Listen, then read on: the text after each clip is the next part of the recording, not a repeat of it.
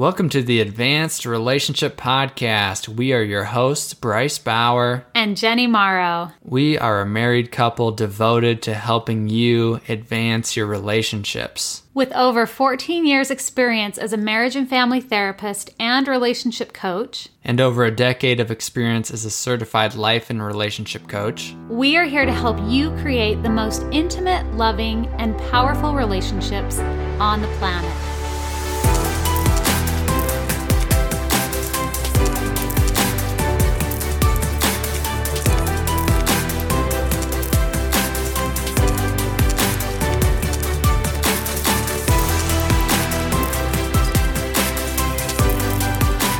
Hey, what is up, everyone? Just Bryce here today, recording a solo podcast.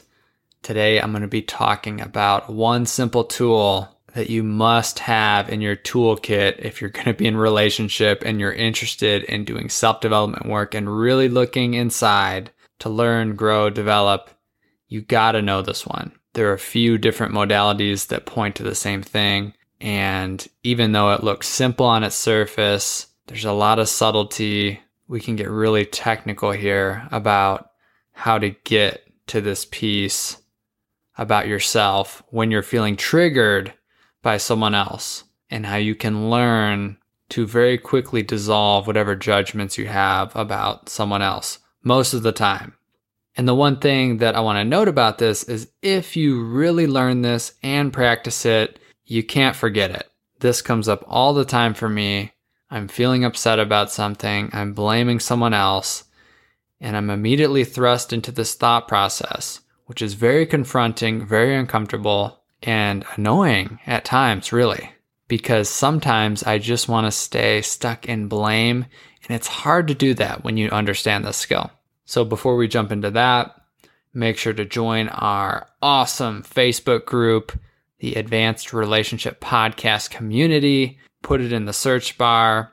We're always in there posting videos, quotes, engaging with the community. A lot of really awesome people in there. So if you're looking for like a group that hasn't grown to the size where it's kind of intimidating and it's still close knit enough where you feel like you could post a question or a situation and you want to get feedback on something, this is a great group for that. I think we got like 600 people in there and we're really particular about who we let in and we are monitoring Jenny and I the safety of the group and making sure it's it's conscious and cohesive and a safe place to share.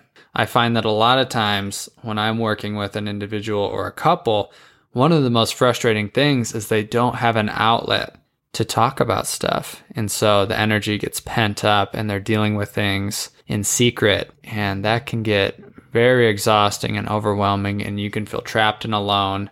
So having a place where you can go and just share, hey, this is what I have going on. Anyone else ever been through this? Most of the time people are going to say, yeah, yeah, I mean, this is what I did. This is what helped. People are very inquisitive in there. I just love it. This is another great way that we connect with people is in our Facebook group. So let's dive into this skill and I'm tempted to call it a few different things, but let's call it the theory of the mirror. And I've also heard this called the 180. Byron Katie uses this process. I went to her school more than 10 years ago. She calls it the turnaround. I've heard it called inquiry based therapy. But let's stick with the mirror. So essentially, the idea with this theory is that if there's something that you're seeing in someone else, blaming them for, judging them for, something's caught your attention about them, then you are judging that part of yourself, or you have an unresolved piece around this quality or this situation in yourself. And this is going to be really relevant if you're a coach or a therapist because you might get entangled or hooked by someone's story and you might notice yourself trying to fix it or you freeze or you get angry when someone's talking about a situation or showing an emotion that you're uncomfortable with because you have something unresolved in you. But even if you're just in a normal relationship, this is still going to come up all the time. So let's talk about the most common examples. And I see this all the time with couples is they'll say, you know, when we first met, you were really happy and excited and you really paid attention to me and we're always doing fun things together and now you're just negative and you're depressing and you bring me down or you complain all the time and you gossip and I don't know what changed in you. And the idea here is that, I mean, if you can't see the irony already, it's that one person is feeling negative or complaining or blaming another person for complaining or blaming or being negative, And they are actually feeding the cycle and they're unable to see that they are doing the very thing that they are judging. And so a lot of times, probably the overarching situation is that both people are feeling unhappy in the relationship. They're overwhelmed with what they have going on in life. They haven't learned how to really deal with each other's emotions, and things have built up over time. And as they polarize and continue to blame each other, of course, it's going to make a lot of sense to connect the dots and say, hey, yeah, you've been blaming me a lot. And now I feel depressed and I feel defensive and I feel anxious. And you caused that, which is partially true, but it's not the full truth. And so if you stay in this half truth, you can see how this can just cycle and cycle and cycle. Both people pointing fingers at each other, getting more and more depressed, feeling more and more negative, stuck, anxious, unhappy in the relationship. And so it's really tough at that point to tease apart this piece about looking in the mirror because there really has been real hurt on both sides. And this is one of those situations where it's like doing more work on the front end will provide more results on the back end, but it is super challenging initially to look at your part when maybe your partner has done so much damage in which you have probably too in some way. So, so how to work with this?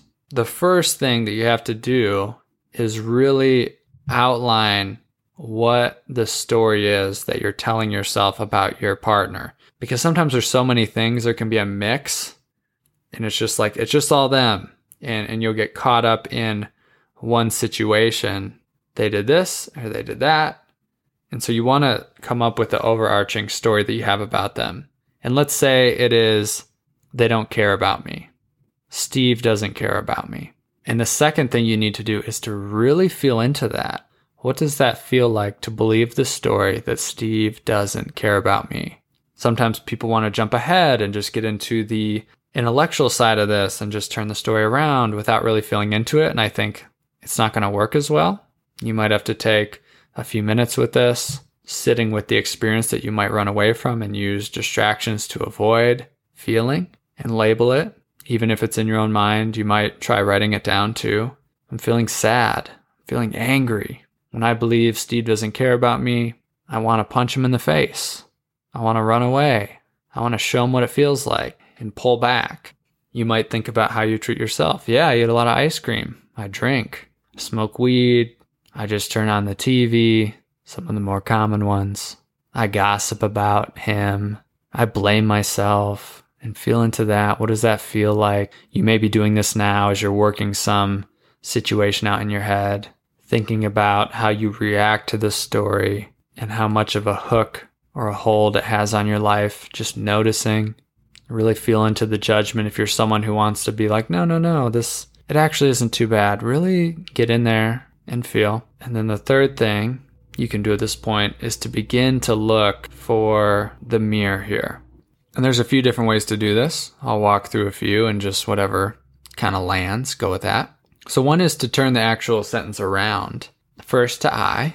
So it would be instead of Steve doesn't care about me, it would be I don't care about me. And you'd look for a few examples there. What are a few ways that you don't care about you? Maybe that you don't take care of your health, you don't protect your energy, you're always giving, you have a low self worth, you say mean things to yourself in your head, whatever it is. Come up with some examples. Another turnaround may be going for the opposite, which is Steve does care about me, looking for a few examples. Well, he did buy me flowers on our anniversary, and he does go to work and shares some of his money with me and helps provide for the family. Or he did say, I love you when you walked out the door this morning. just coming up with a few examples. You can come up with a lot more if you want. And then the, the third may be even flipping two of those things around the person and the judgment and looking for, and then the sentence may be, I don't care about Steve. And so a few examples of how you don't care about Steve. Maybe you withhold love from him sometimes when you're angry with him. Maybe you're noticing that you're so consumed with yourself here that you haven't been giving him some of the attention and love that you used to in hopes that he'll notice you more. You may notice that you're not doing some of those simple little gestures that you used to earlier on in your relationship. Whatever it is, come up with your own. And so you have that. And this part of the process comes from Byron Katie's process. The other way to use the mirror here would be to start to look at the benefits of Steve not caring for you or showing you the type of love that you want all the time. So it may be that the marriage starting to feel more disconnected is actually inspiring you to do more self development work, to heal these wounds in you that you might have from childhood about not being cared about by a mom or a dad or a sibling. It might be highlighting other ways in which you're really feeling like you want to hold true to your value as a person and not have people in your life that aren't going to show you care and love in the way that you want. It may be that it's helping you unfuse, if that's a word, if you were like kind of in a codependent situation from people in your life and really get solid in yourself and grow your ability to be independent. It may be that it's brought you to more meditative moments because you've had more time alone. Maybe you've been able to focus more on things that you want to do and always, instead of always thinking about what Steve wants to do and what the family wants to do. Whatever it is, go through those list of benefits and really sit with it. And then one other thing that you can do if you're using the law of the mirror, looking for opposites and different angles and perspectives, is to really own this part of you that judges others for not caring enough to the amount that you think they should care and to show it in the way that you think they should. And it might sound like, I judge Steve for not doing X, Y, and Z. I believe that Steve should X, Y, Z. And when Steve doesn't do X, Y, Z, I shut down.